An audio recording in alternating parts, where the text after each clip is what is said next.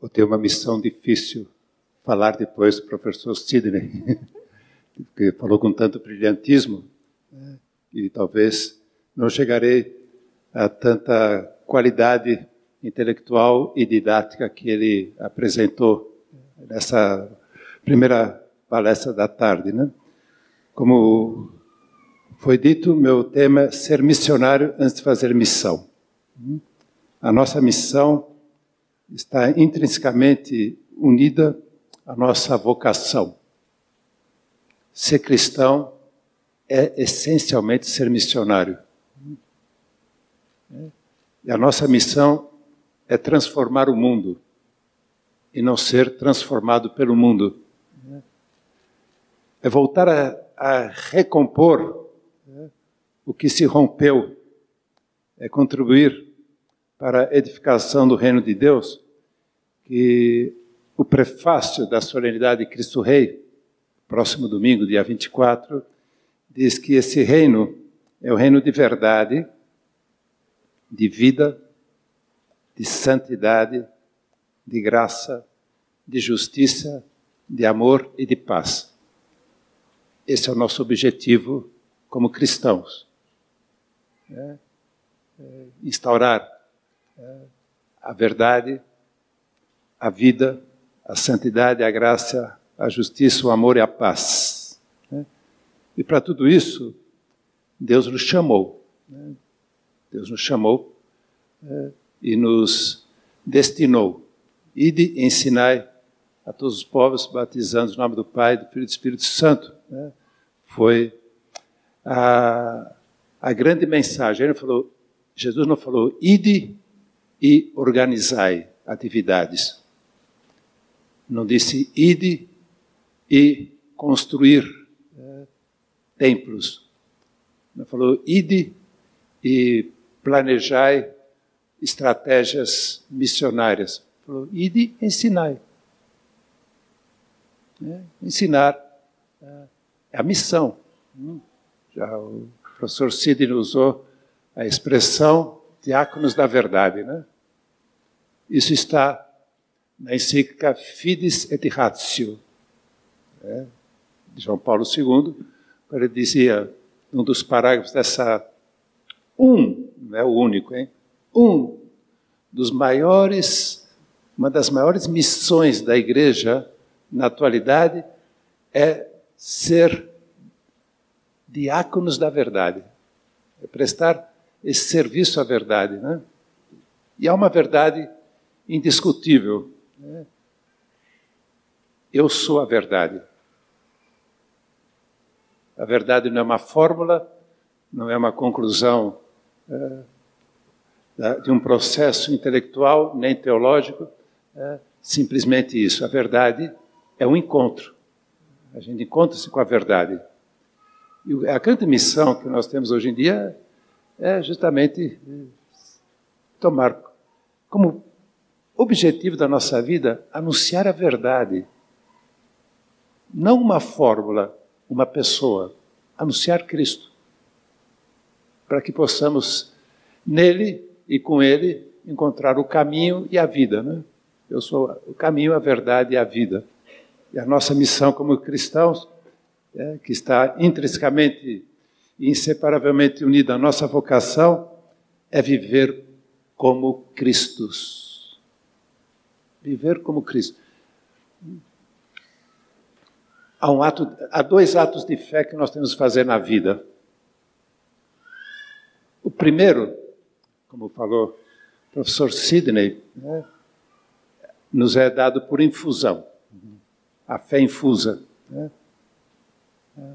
um dom que Deus nos deu. Crer que Deus existe e que é uno e trino ao mesmo tempo. E há outro ato de fé que a gente faz com raríssimas, raríssimas vezes, é crer que eu sou Cristo. Crer que eu sou Cristo pelo batismo, né, não apenas nos purificou do pecado original, e quando recebemos de adulto, caso tenha sido esse momento da graça de Deus de ter o batismo como adulto, também dos pecados pessoais cometidos antes do batismo, Não é essa a principal missão, a principal, o principal efeito do batismo. O principal efeito do batismo é o novo nascimento. Nascemos para uma nova identidade, há uma, há uma transformação ontológica do nosso ser. Né? E essa, esse nascimento e essa identidade é que a gente tem tanta dificuldade para crer que eu sou Cristo, participo da filiação eterna do Verbo por obra do Espírito Santo, né? tornando-me filho de Deus. Né? Então a nossa missão é apresentar Cristo. Né? É revelar os sentimentos de Cristo. É olhar para o mundo como Cristo olha, como uma obra do seu Pai Deus. Né? É renovar né, as estruturas sociais, políticas, culturais, artísticas, né, de todas as naturezas, todas as estruturas, renovar a partir de Cristo e com Cristo e por Cristo, né?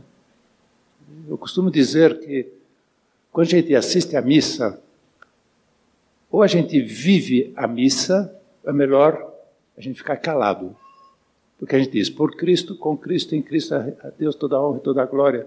A gente diz, amém. Amém quer dizer, assim será. Assim vou viver. Isso eu quero ser. Né? Por Cristo, com Cristo, em Cristo. Se a gente fala isso depois não vive, é melhor a gente ficar calado na missa. Porque senão é uma incoerência. Aí é uma realidade muito profunda, que o que cada um de nós é tem que ser visibilizado. Tem que, o agir segue o ser. Aqui temos um, uma pessoa que especialista na filosofia. Eu não sou filósofo, não é? também não sou teólogo, sou sacerdote, no seu grau máximo, que é o episcopado. Né? Mas o agir segue o ser. E Deus me chamou, chamou a cada um de vocês, desde o dia do batismo, para nós é, mostrar, cada um de nós mostrar quem é. Eu sou Cristo por obra do Espírito Santo, eu participo da própria vida de Cristo, pelo batismo, amadurecido pela crisma, curado pela, pela confissão, alimentado pela Eucaristia, ungido né, pela no momento da morte, ou próximo da morte, ou em perigo de morte, pela unção dos enfermos. Né? Quem recebe o sacramento da ordem né? não é apenas um representante de Cristo, mas qualquer sacerdote, por mais divergente que ele seja da doutrina, ele é Cristo. É Cristo que consagra, é Cristo que perdoa, é Cristo que é, dá para nós é, a força da graça. Né? Por isso, Santa Catarina de Sena ouviu de, de Nosso Senhor aquela locução: Não maltrateis os meus Cristos. Não maltrateis os meus Cristos. Seja o Cristo batismal, seja o Cristo sacerdotal. Nossa missão é mostrar Cristo falar como Cristo, sentir como Cristo, pensar como Cristo, perdoar como Cristo, né? relacionarmos como Cristo, fazer com que Cristo seja conhecido, procurado, amado e, a partir daí, recomeça o ciclo. Identificado com Cristo, as pessoas novamente seguem esse, esse bom ciclo de vida, que é viver, como São Paulo dizia, como Cristo vive. Já não sei o que vivo, é Cristo que vive em mim. É. E Cristo pode dizer com toda a, a propriedade: já não sou eu que vivo, é Antônio Augusto que vive em mim. Eu digo, já não sou eu que vivo, é Cristo que vive em mim. Porque eu me identifiquei com Ele pelo batismo. E Ele, pela Eucaristia, diz, já não sou eu que vivo, é Antônio Augusto que vive em mim. Porque Ele se identificou comigo. Então vocês veem que A nossa missão, vamos tornar assim mais simples a frase para não é, estendê-la muito, né? A nossa missão é mostrar Cristo. Já não sou eu que vive, é Cristo que vive em mim. Mas para isso, para viver essa missão, eu tenho que ser missionário, né? E a primeira terra de missão que eu tenho, eu, né? a primeira terra de missão que eu tenho é o Antônio Augusto. É a minha primeira terra de missão, e cada um de vocês também tem essa terra de missão. O primeiro espaço de missão, vocês podem denominá-lo através do nome de cada um de vocês, né? Então eu queria tornar né, essa palestra uma palestra muito prática, né? Ser missionário antes de fazer a missão, né? remediar os males existentes na sociedade atual, exige prioritariamente ter saúde espiritual, ter vida espiritual, ter é, profunda intimidade com Cristo. Não, não transformaremos nada na sociedade se antes nós não nos transformarmos. Não converteremos ninguém se antes nós não nos convertemos. E como não há uma conversão instantânea e definitiva, mas sim sucessivas conversões, então a nossa missão de transformar o mundo desde dentro é acompanhada pela profunda e sucessiva conversão interior. João Paulo II, aos 80 anos de idade, portanto, no ano 2000, morreu em 2005, né?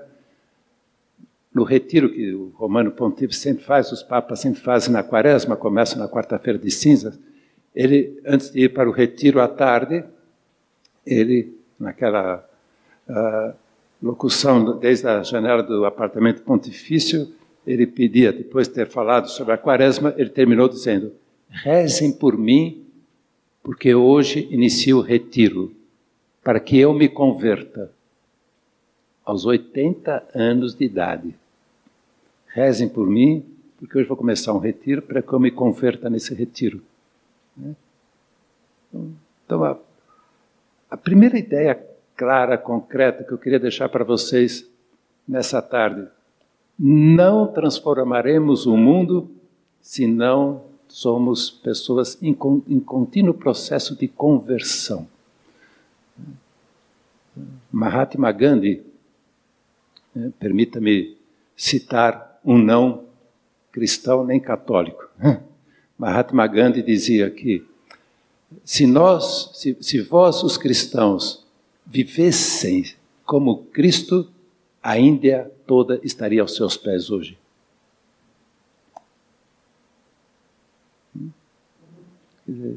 Talvez seja essa a grande crise de fé que se vive hoje em dia. A gente acredita em Deus, a gente acredita nas verdades reveladas, mas a gente não acredita que cada um de nós é Cristo. Porque na prática a gente fala muito de Cristo. Né? Fala muito de Cristo, fala muito de seus ensinamentos, mas às vezes não falamos como Cristo, não defendemos a fé como Cristo, não proclamamos a fé como Cristo. Então é um tema, é um tema que não é apenas expositivo, mas é um mini, mini, mini retiro, essa palestra. É um mini, mini, mini retiro. Né? João Paulo II foi muito, foi muito claro quando escreveu aquela carta apostólica, precisamos relê-la, novo, no início do novo milênio. Escreveu essa carta apostólica para projetar a igreja no terceiro milênio, né? E ele dizia, num dos parágrafos, que o terceiro milênio ou será o milênio, o milênio da oração, ou será um, um milênio fracassado. Ele, ele falava que tem que o cristão tem que ser um homem e uma mulher de oração. Porque oração não é só rezar, não é só pedir. Oração é ganhar intimidade com Cristo. É aprofundar no conhecimento de Cristo. Como é que a gente pode anunciar quem a gente não conhece? Aí a gente começa a anunciar simplesmente o que ele ensinou e não o que ele é. A nossa missão é apresentar Cristo, mostrar Cristo. Né? O que fez São Paulo, que antes matava cristãos e depois ele dizia: né, Sinto dores de parto até ver Cristo formado em vós. E dizia: Ai de mim se eu não evangelizar. Eu não dizia, eu não dizia evangelizar. Evangelho quer dizer a boa nova. E qual é a grande, a grande boa nova, a grande novidade da história da humanidade? Deus se fez homem. Às vezes a gente chega, qualquer grupinho de pessoas fala, qual é a nova hoje, né? A nova hoje já, já tem dois mil anos. A nova hoje já existe há dois mil anos. Né? É, essa é a boa nova. É, anunciar a boa nova. Ai de mim se eu não, se eu não anuncio Cristo. Ai de mim se eu não anuncio Cristo e Cristo crucificado e ressuscitado. A cruz é um trecho culminante para poder chegar ao novo homem, à nova humanidade, à nova sociedade. A ressurreição não é só voltar da morte e continuar vivo. A ressurreição é a causa eficiente da nova vida, da nova sociedade, da nova humanidade, das novas realidades nas quais nós, os seres humanos, estamos imersos. Então, por isso, dizia São Paulo II, volto a, a citar a carta apostólica Novo Milênio Eneumbi. Especialmente diante das diversas formas em que o mundo de hoje coloca à prova a fé, não só, essa frase é antológica, né? não só seríamos cristãos medíocres, mas cristãos em risco diante dessas diversas formas com que a, a fé é colocada em prova. Seríamos não só cristãos medíocres, mas cristãos em risco. Correríamos o perigo, o risco insidioso de que a fé progressivamente se enfraquecesse e talvez acabasse cedendo à sedução dos substitutos, acolhendo propostas religiosas alternativas e transigindo, inclusive, com formas extravagantes de superstição. Ou seja, se a gente não quer ser cristãos medíocres, porque a mediocridade não transforma nada. A pessoa medíocre é transformada. Não, o medíocre não transforma nada, nem transforma ninguém. Ou sejamos, seremos homens e mulheres de oração, a gente corre o risco não só de ser cristãos medíocres, mas cristãos em perigo.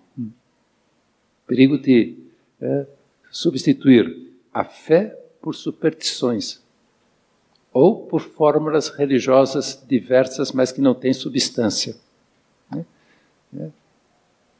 Ou seja, sem oração real, verdadeira, profunda, constante, nós nunca seremos missionários.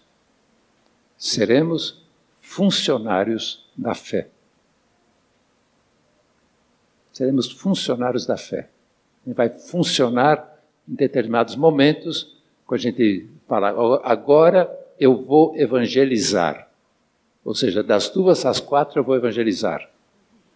Depois, das quatro à meia-noite, é, eu estou numa zona de perigo, de,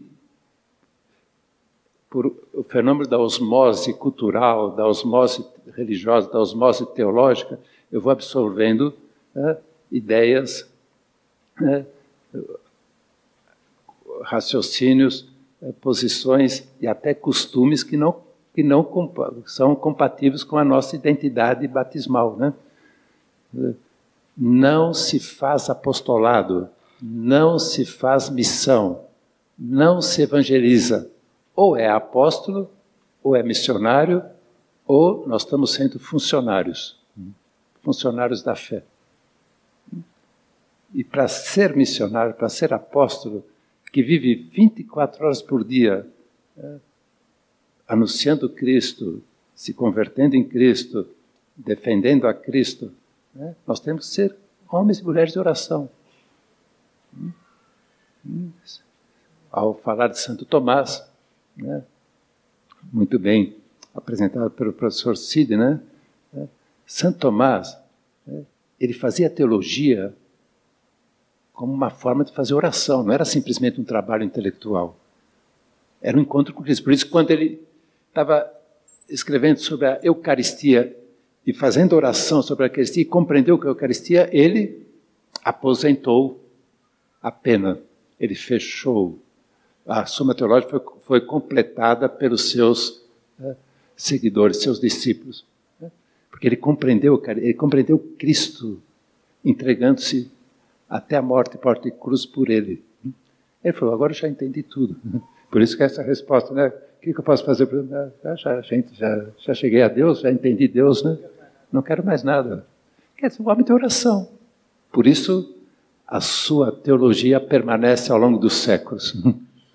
Porque não foi simplesmente elucubrações intelectuais, raciocínios lógicos, perfeitos, partindo da Sagrada Escritura, utilizando da tradição, apoiando-se na filosofia grega.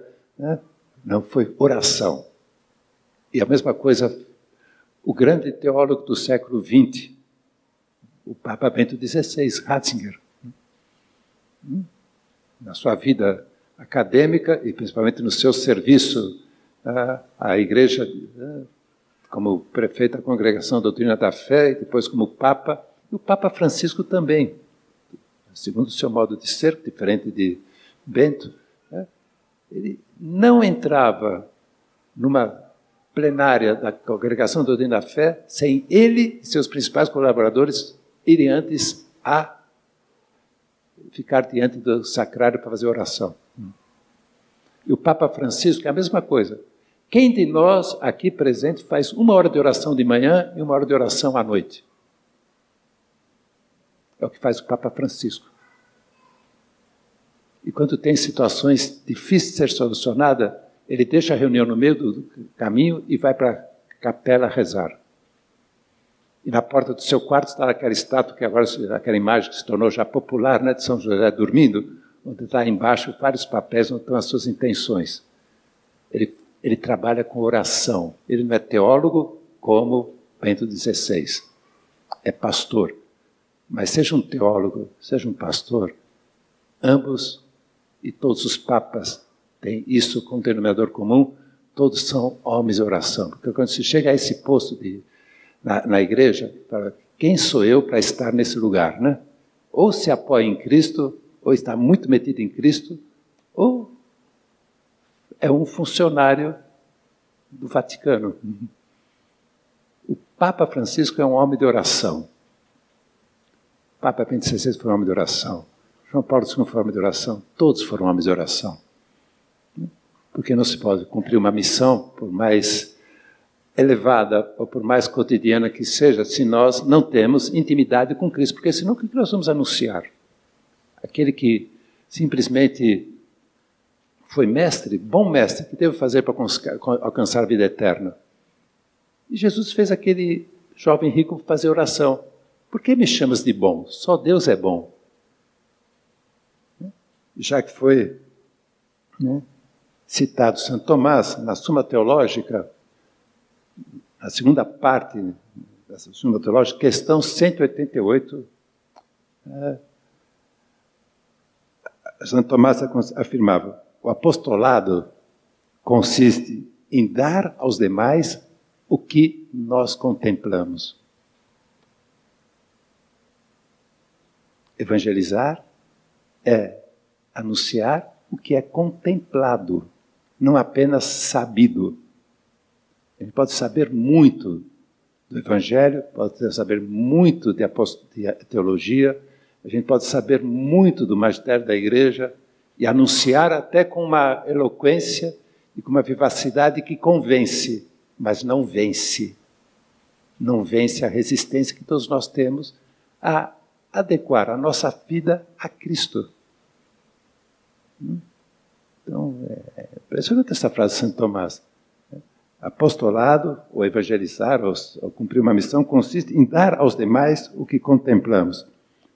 Daí que a autêntica e benéfica revolução que transforma mundo, o mundo por dentro é preparada, realizada por homens e mulheres orantes.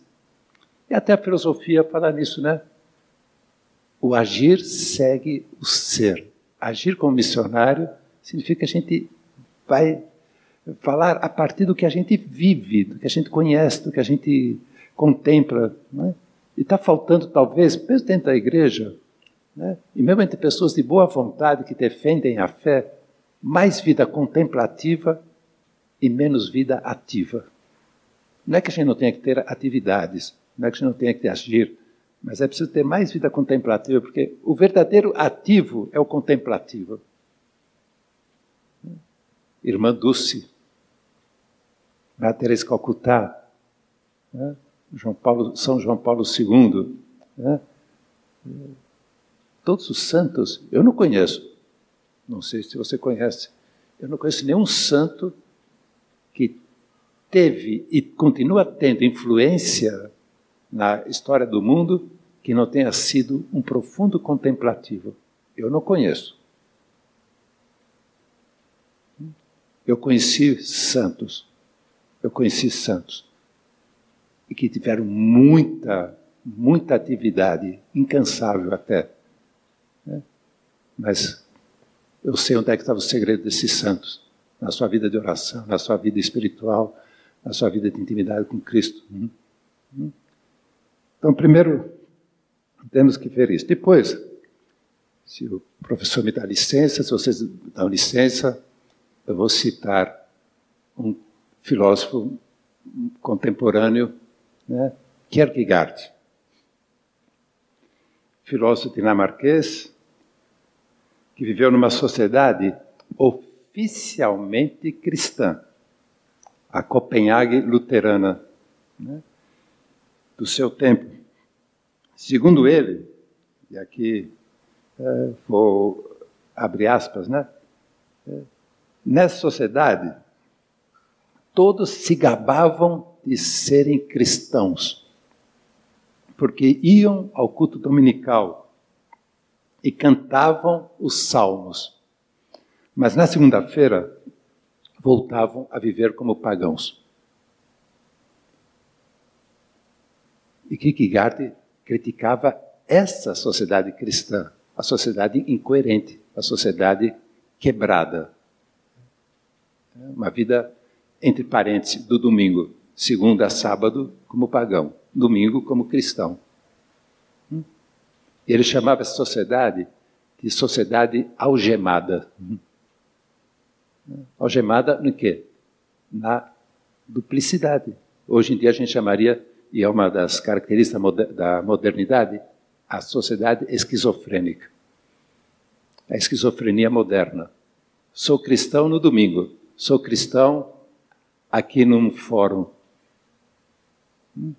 E depois, segunda, terça, quarta, quinta, sexta, sábado, domingo, os outros dias da semana, né? É. Então, além da oração, né, um grande momento evangelizador é justamente a gente apresentar realmente 24 horas por dia, 7 dias por semana, 30 por mês e 12 por ano, e ao longo de toda a vida, um rosto de cristão. Rosto de cristão. O que é esse rosto cristão? É o rosto da coerência entre o que eu creio e o que eu vivo. Ah, mas eu tenho fé. Eu acredito. E aí eu vou citar com autoridade Santiago na sua carta. Tu crês que existe um só Deus? Fazes bem. Também os demônios creem e tremem. Queres saber, insensato, que a fé sem obras é estéril? Assim o corpo sem alma está morto, assim também a fé sem obras está morta. Fé com obras.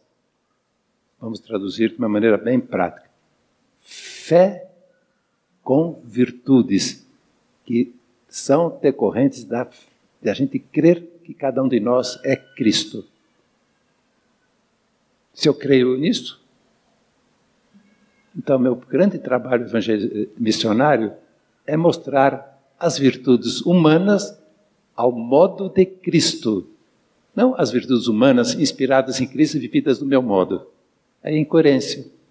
Eu posso ser uma pessoa que vivo virtudes cristãs, mas sem o rosto de Cristo. Eu vivo virtudes cristãs ao meu modo. Aí eu defendo a fé, todo cristão tem que defender a fé, mas ao meu modo. Aí tem esse ponto bem, bem apresentado e com uma nitidez claríssima do professor Sidney. A gente pode divergir com concórdia e não com discórdia. Porque Cristo divergia com concórdia, com o coração na mão. Às vezes a gente, diz, a gente diverge só com a cabeça na mão, só com a mente. Aí isso não está de acordo com a fé, isso não está de acordo com a moral cristã. A gente atropela o outro. A gente discute com o outro, não numa divergência sadia, mas numa divergência discordante, porque falta coração. Cristo sempre atuou com o coração na mão. É, ninguém te condenou, nem eu te condeno. Vai e não peques mais. A mulher samaritana, para nós, é a aula magna de, de fazer uma evangelização ao modo de Cristo. Vou assim fazer uma. Não sou nem flamenguista nem fluminense. Sou corintiano. tá bom? Tá bom. Então, mas vou falar aqui. Né?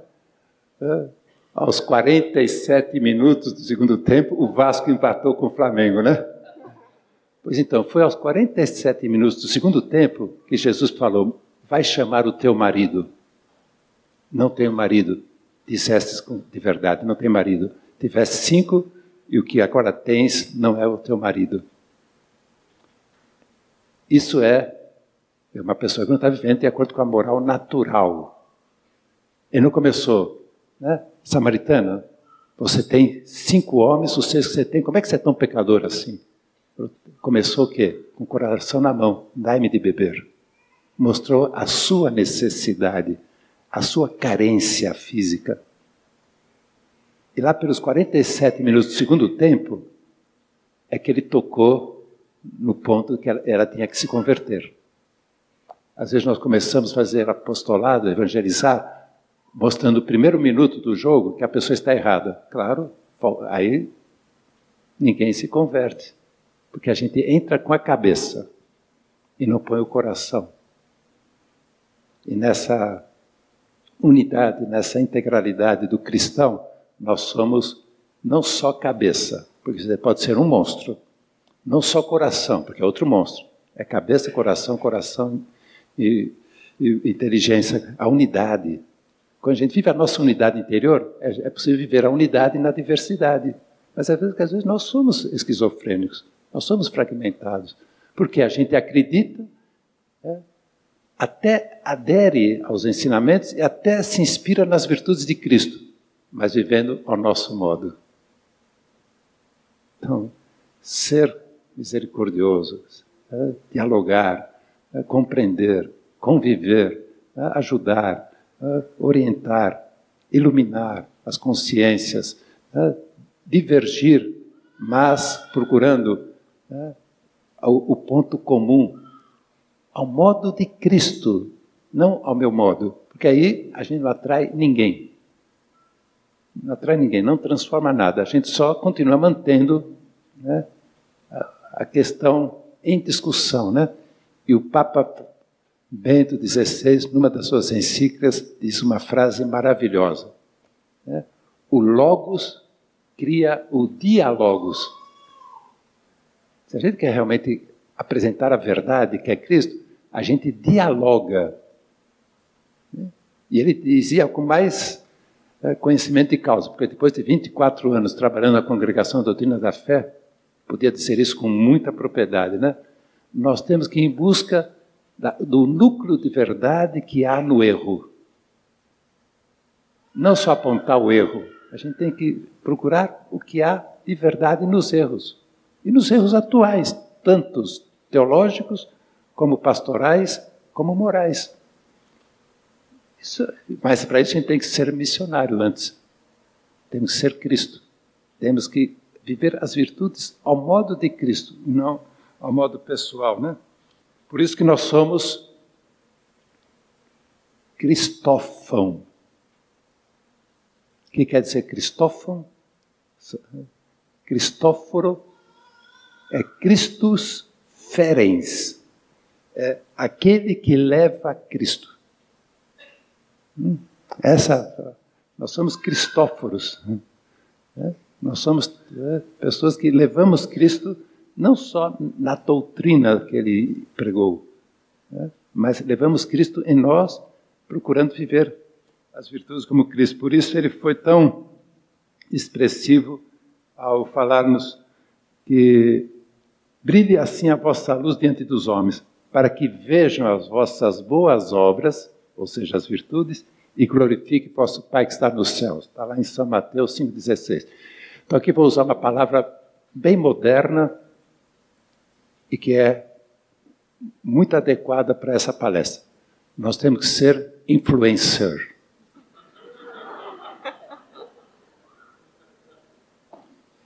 Nós temos que ter a influencer, quer dizer, nós temos que influenciar cristamente na sociedade. E aí que está a influência da nossa humildade, do nosso, da nossa amizade desinteressada, da nossa alegria de viver, do nosso otimismo perante o mundo que está bastante doente, mas ainda não está enfermo. O mundo está muito doente, mas ainda não está enfermo. Sabe a diferença, professor Sidney, doente e enfermo? É. Santo Agostinho. Santo Agostinho dizia: doente, aquele que tem um desequilíbrio. Enfermo, aquele que não é firme. Então, o mundo está doente. Mas sabe por que ele não está enfermo? Porque tem cristãos ainda firmes. Está doente o mundo. E é um doente, nós não o enterramos. Um doente não é um corpo para o cemitério. O mundo está doente, mas a gente não pode enterrar o mundo. Eu não posso fugir do mundo doente. Eu tenho que estar onde o mundo está doente, estando firme. Por isso a gente não se afasta dos doentes morais. Não acusamos os doentes morais. Tratamos os doentes, acolhemos os doentes, como Cristo acolheu cegos, coxos, paralíticos, leprosos. Né? Zaqueu, publicanos. Ele estava em contato com a doença moral, mas nunca acusou a doença moral. E quando dizia, ai de vós fariseus, não era para acusá-los, era para despertá-los. Né? Era para despertá-los, não era para humilhá-los, não era para pisoteá-los, era para despertá-los. Nunca acusou ninguém, Jesus. E tinha tudo para acusar, porque ele é Deus. O único ser perfeito. Né? Por isso nós temos que ter como um propósito evangelizador ser missionário, ou seja, ser Cristo, ser como Cristo, viver as virtudes de Cristo. Por isso às vezes a gente não precisa nem falar inicialmente, basta viver. É isso que dizia também Bento XVI, o cristianismo não cresce por proselitismo, mas sim por atração. Quem é que resiste a Cristo?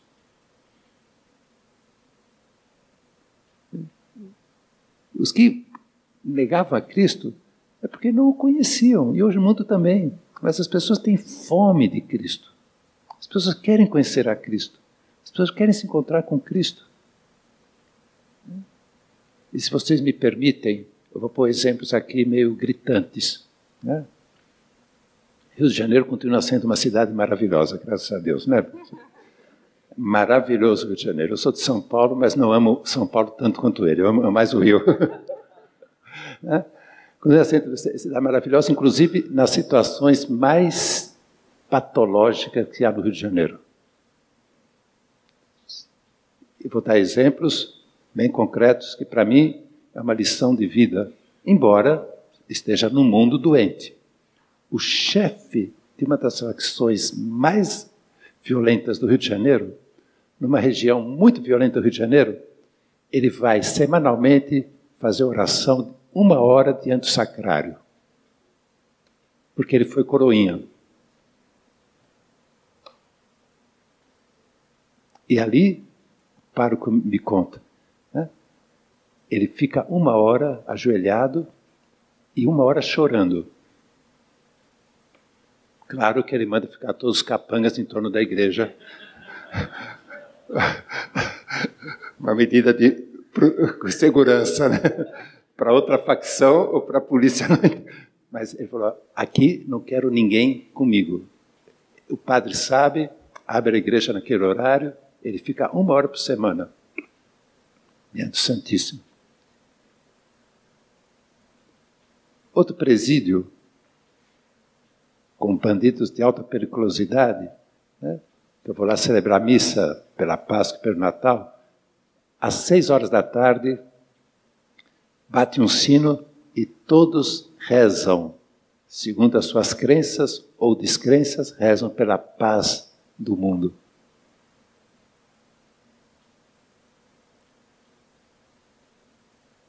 onde às vezes a gente não chega, Cristo chega e ainda mantém uma chama viva, talvez assim uma aquela que diz o evangelho, a, a Bíblia, né? Não apagar a, a, chama que fumega, nem a cana que está rachada.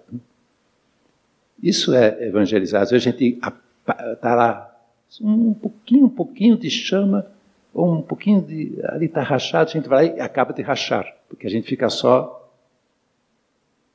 Aqui, ó. Falta criar o link. Aqui e aqui, aqui e aqui. Uhum. É, é isso é como Cristo, né?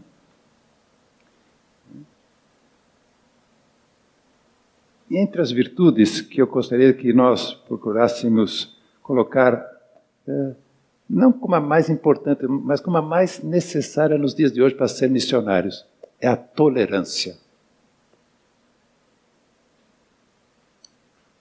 A tolerância. Nós, cristãos, temos que viver a santa tolerância, que não quer dizer a santa transigência, né, mas é a santa tolerância. Nós não podemos transigir com aquilo que é o normal, e além disso o sobrenatural, porque não nos pertence, pertence a Deus.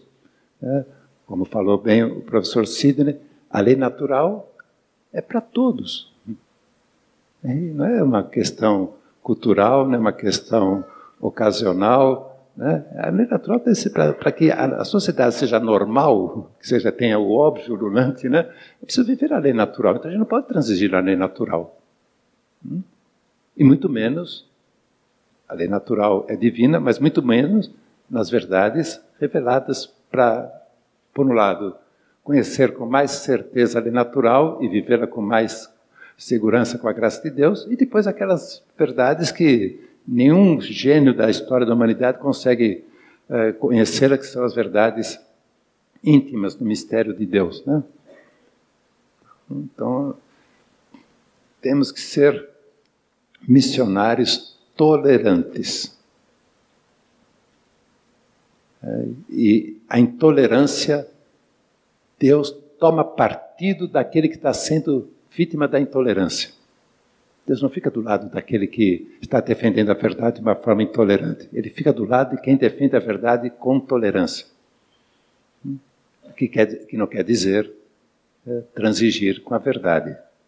É acolher, como é a clássica uh, afirmação, acolher o pecador, embora a gente não possa nunca aprovar o pecado. Ninguém te condenou, nem eu te condeno. Acolhimento tolerância com a situação daquela mulher. Depois, vai no peques mais. Hum. Hum. E às vezes nós temos que ser assim, né? Não é que quando a gente está sendo tolerante, a gente está sendo transigente. Não, a gente está sendo aquela gota de mel que atrai a abelha.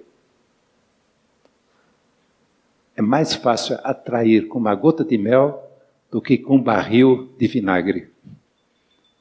E às vezes vai justificar que é a intolerância, é a acusação, é a crítica, são os comentários irônicos, são as, as frases dúbias, são as acusações contra, o, contra os, os, representantes da igreja.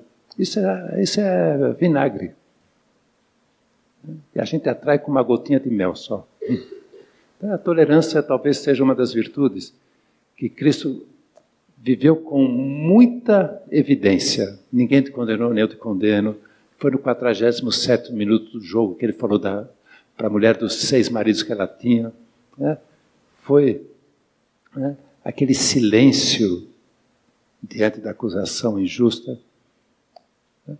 Foi o diálogo com, uh, conosco do alto da cruz. Né? Ele estava sofrendo por nós, ele está dizendo: perdoar eles porque não sabe o que faz. Está dizendo para o Pai em nosso nome. Dizer, tudo que Cristo sofreu, ele viveu por nós, sabendo que nós muitas vezes nos convertemos e depois começamos a fazer a mesma coisa, repetimos o mesmo pecado. E ele sempre está lá, eu te absolvo, eu te perdoo, ele não sabe o que faz. Ah, mas ele está sabendo bem, sabe muito bem o que faz. Será? Talvez sabe o que faz do ponto de vista material e do ponto de vista formal, do ponto de vista da, da, da, de ter entendido o valor daquele ato. Talvez não sabe. Não sabe. Né? Então, essa nossa vida de cristãos, né? né? Por isso, nosso Senhor foi claríssimo quando se trata da ação cristã no meio do mundo. Sem mim, nada podeis fazer. Sem vida de oração e sem identificação com as virtudes de Cristo ao modo de Cristo, nós somos uh, incoerentes, porque Jesus falou: ide ensinai. Ensinai o quê? Ensinai a ser Cristo, ensinai a conhecer a Cristo, ensinai a conviver com Cristo, ensinai a ser virtuoso como Cristo. A gente vai, a gente é incoerente. A gente fala, Jesus mandou a gente ir e organizar, ir e construir, ir e discutir, ir. Nós estamos sendo missionários, né? Então, essa. A, a essência da missão. Cuidar primeiro do missionário. Nossa primeira terra de missão tem nome e sobrenome. Tem um espaço e tem o um tempo. Nosso nome, o espaço que nós ocupamos na família, na sociedade, na igreja, é que a gente tem que fazer a missão dentro de nós. E depois, né, nós, sim, temos autoridade moral para cumprir uma missão. Essa, em síntese, é a essência da palestra que eu quero é, trazer para vocês e esperemos que nós, cada um de nós, realmente sejamos missionários para dar a nossa missão essa qualidade de Cristo e essa eficiência de Cristo. Vocês sabem a diferença entre eficácia e eficiência? Parece que são sinônimos, né? Eficácia é você conseguir o objetivo que você se propõe. Eficiência é você se transformar através desse esforço para alcançar os objetivos. Então, eu posso ser muito eficaz na organização de um fórum como esse, está bem organizado, tudo bem, mas não ser eficiente, porque eu não rezei como Cristo, eu não estou vivendo aqui no, no, no fórum como Cristo, servindo as pessoas, eu não estou me entregando. Né? Então, nós estamos sendo eficazes, mas estamos sendo eficientes. E termino com, mais, com uma grande lição que eu uh, recebi de um uh, reitor de um pontifício, de uma pontifícia universidade de Roma. Ele dizia que o melhor professor é aquele que sabe que a matéria vai converter a sua vida. O melhor professor é que essa matéria que eu estou lecionando pode ser muito eficaz na minha didática, na minha pedagogia, no conteúdo, mas tem que ser eficiente. Eu tenho também que me converter com aquela, com aquela matéria, especialmente quando a gente ensina catecismo, quando a gente ensina teologia, quando a gente faz uma palestra sobre temas cristãos. Né? Quer dizer, a gente tem que se converter com aquilo que a gente está ensinando. Né? Tá bom? Então era isso finito.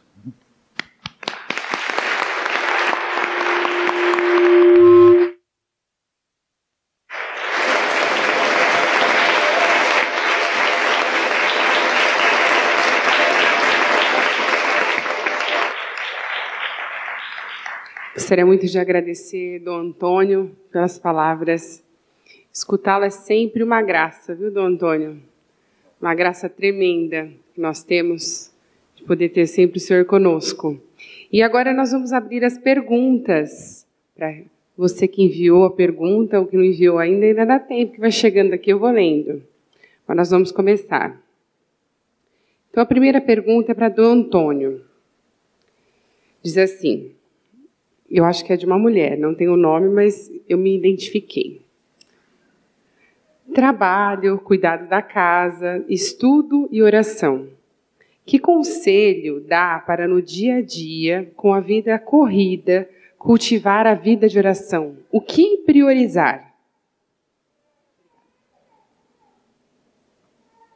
Priorizar, priorizar Cristo no trabalho. Talvez no, na vida profissional em, em, geral, e o trabalho de casa é um, é uma, uma, é um trabalho profissional, né? E, além disso, polifacético. Um médico é um médico, mas uma mulher que se dedica à sua família, ela é médica, economista, nutricionista, decoradora, psicóloga, pedagoga, né? Uhum. Personal training, porque ela acompanha de perto um por um, né? Quer dizer, ela é polifacética, né? E no trabalho, né, nós temos que ter muito presente que Jesus nos redimiu trabalhando. Hum, para fazer manter um clima de oração no meio de um trabalho bem polifacético, agitado, corrido, né? Talvez não tenhamos aquele minuto, aquelas horas, né? Que pode ter se a gente se organiza bem no trabalho, tem oportunidade de encontrar esses horários, né? Mas é preciso partir desse princípio, né? Cristo me salvou trabalhando, então ele pensava em mim. Ele, ele, ele oferecia o cansaço do trabalho por mim. Então isso é oração. Quando a gente encontra Cristo no trabalho, é oração. Então pode ter o trabalho mais exigente, que exige uma concentração máxima, uma dedicação full time. Se a gente se organiza, é possível ter, como falei, o Papa tem uma hora de oração de manhã e uma hora de oração à tarde. E a agenda dele não está nas mãos dele, está nas mãos de quem deve organizá-la, né? É, seu secretário. Mas ele blinda um espaço de tempo só para oração para poder depois, no meio da agitação das diversas atividades, estar com o coração e a mente dirigida a Deus. Isso é oração.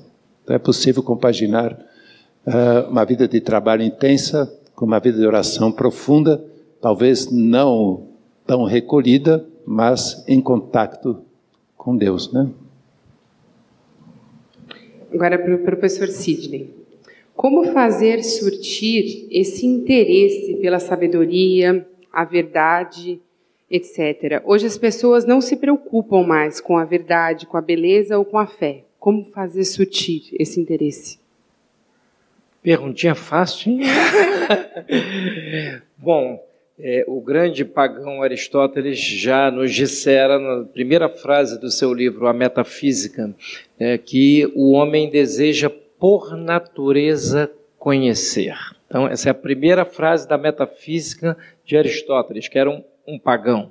Então, é natural em nós esse buscar o conhecimento. Então, o interesse pela verdade numa sociedade minimamente organizada, ele se dá de uma maneira escalar. Né? Temos que conceder é, é, óbvio que isso aqui seria objeto, talvez, de uma discussão, né, de uma disputa dialética, né?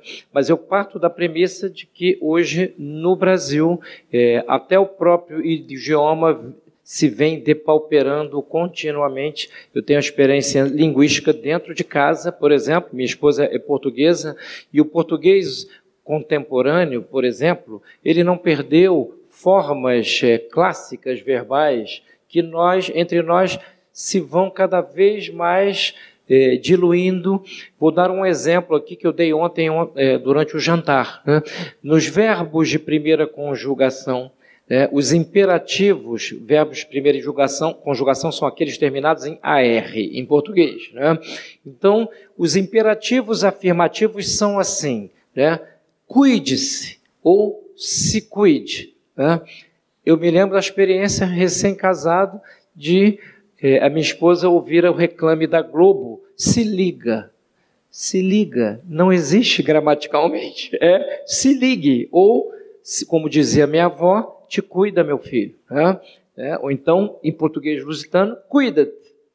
Então, esse cuidado, então, parto do pressuposto de que esse desapreço à verdade em vários níveis, ele provém de uma má formação em várias em várias instâncias, digamos assim, a começar pela alfabetização em nós, e se se quer resgatar é, o Brasil e, e, e, se nós queremos elevá-lo a um patamar civilizacional é, minimamente razoável, hoje, por exemplo, serviços públicos não funcionam, pagamos impostos e nos sentimos é, roubados pelo governo, etc. É preciso que retomemos as formas, algumas formas formas clássicas de educação, a começar pela gramática. Né? Gramática ensina-se. O gramático não é um sujeito que resolve numa espécie de concílio com outros seus parceiros, né? entra num consultório e diz assim: a partir de amanhã o verbo haver em português não vai ser mais irregular. Não, o gramático codifica os fatos da linguagem, né, que já estão postos né, pelos usuários do idioma. Então, a boa gramática ela não é como a norma da lei civil, ela pode indicar erros quando se trata de coisas que vão contra a índole do idioma. Então, então esta reconstrução ela tem vários pilares. É um trabalho que precisa de missionários também, de, na educação, etc., de pessoas capazes desse diálogos, é, ou seja, que saibam compartilhar as verdades contempladas, né, que Santo Tomás acrescenta nessa passagem e noutra, que isto é, é caridade em seu ápice. Né? Cristo fez milagres, trabalhou, mas o que ele mais fez foi partilhar-se. Né? Então, partilhar as verdades é próprio de todo o magistério são. Então, nós precisamos resgatar a dignidade do magistério. E isto se faz não com políticas é, rasteiras, e sim com resgate de toda uma tradição é, que está na própria língua. Porque se nós não sabemos nem raciocinar minimamente, valendo-nos das palavras que estão é, consagradas pelo dicionário, o dicionário é a consagração de uma palavra. Né? Quando uma palavra, pelo uso multissecular, ela ganha foro social, ela vai para o dicionário. Então, há muito a fazer. É, eu estou entre aqueles que acham que, embora o trabalho seja muito difícil, é, às vezes pareça quase impossível, Acabei de ouvir um relato aqui de um criminoso que fica uma hora diante do sacrário. Né? A, a, realidade é mais complexa do que a princípio poderia parecer. Por exemplo, vou dar um exemplo aqui de um poeta português. Então, essa, essa educação começa pelo popular, pela boa cultura popular. Não podemos querer que amanhã a sociedade acorde apreciando o canto gregoriano se não consegue nem entender uma redondilha maior, um verso, etc.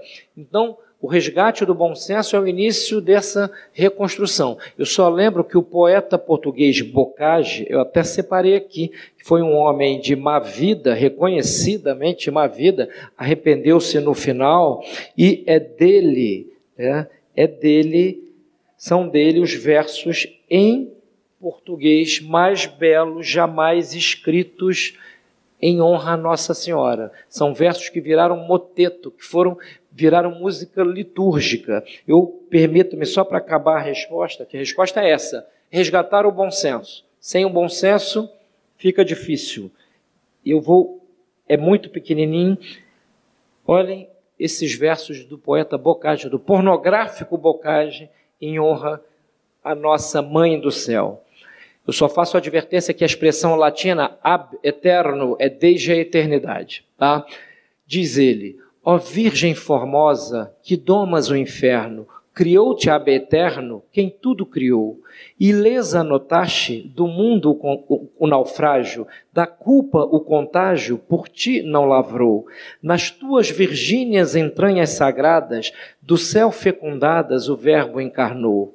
A grande vitória do gênero humano contra este tirano de ti começou.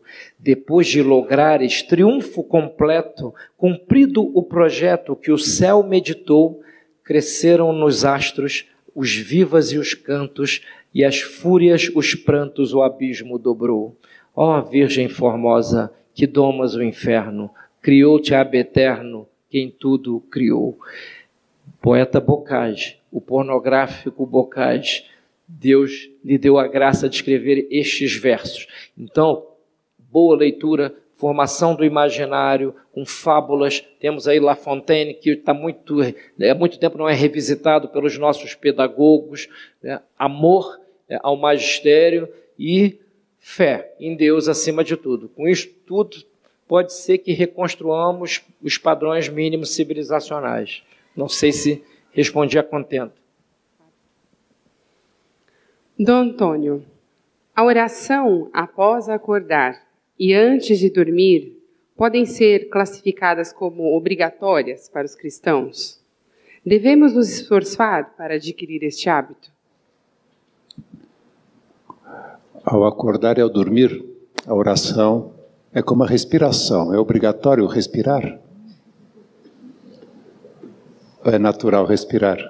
É, é, oração, já dizia, é, todos que viveram grandes santos, a oração é a respiração da alma. Né? É a primeira, uh, o primeiro pensamento, a primeira uh, ação nossa, né? realmente é ir ao encontro daquele que nos deu a vida. E estamos começando um novo dia de vida, estamos, estamos terminando um outro dia de vida, e nós temos que saber ir àquele que nos deu a vida.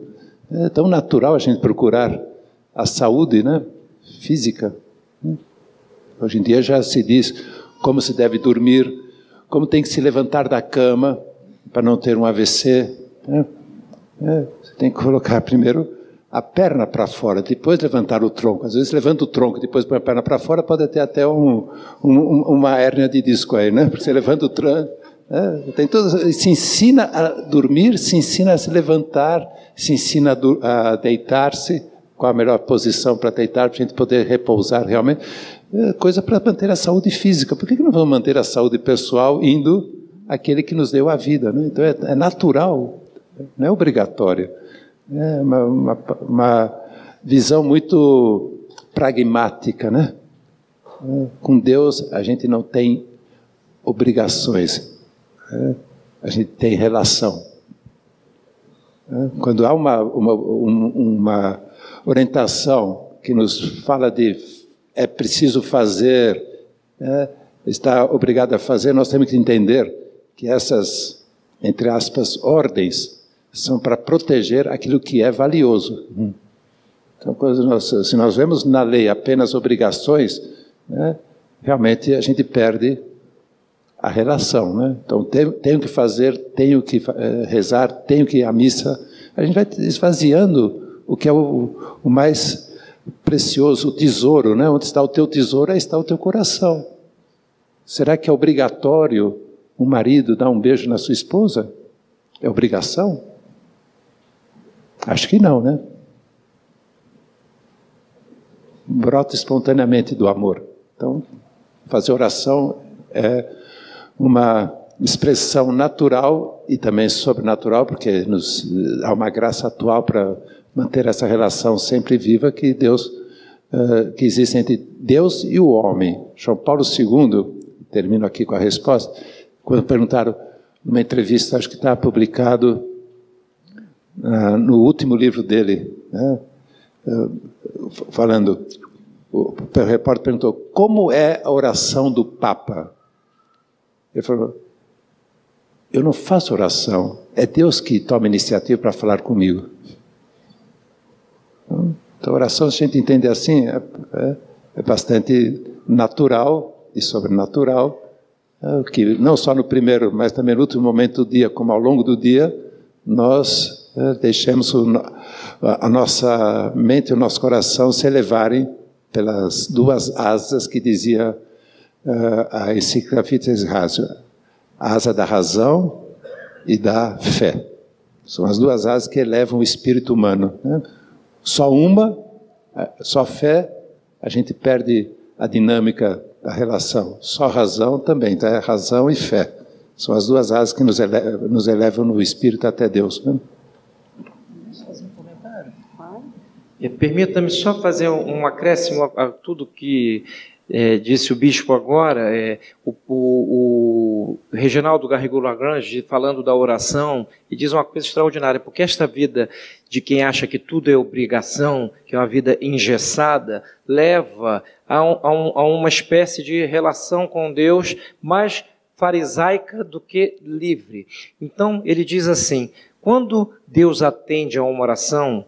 Não significa que ele se dobre à vontade humana. Deus não é uma espécie de garçom que está ao nosso serviço e que vai fazer as nossas vontadezinhas quando nós queremos e da maneira que queremos. Então ele diz o seguinte: quando, a, quando Deus atende uma oração, não é que ele tenha se rebaixado à condição humana, é que ele, pela graça, fez com que o homem tenha passado a querer no tempo o que ele já tinha querido desde a eternidade. Então é a vontade humana que se deifica e passa a querer o que Deus já tinha querido. Então, quando nós temos uma oração atendida, lembremos disso. Até nisto o nosso mérito não é tão grande. Deus já queria que nós anuíssemos aquilo. Perdemos a liberdade? Não. A presciência de alguém a respeito de algo não significa que aquela outra pessoa perca a liberdade. Se eu jogo xadrez com Kasparov, faço um lance errado e ele prevê que daqui a 30 lances aquele meu lance acarretava a derrota, isto não tirou de mim a liberdade de fazer o lance. Então, só complementando o que disse é, o bispo, com muita é, precisão, a vida não pode ser espiritual engessada, né? Temos é, deveres, mas esses deveres são amorosos, não, não são um jugo. Né?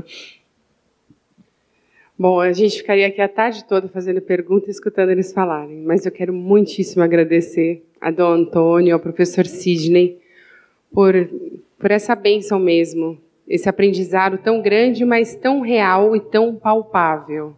Que Deus abençoe muito vocês dois.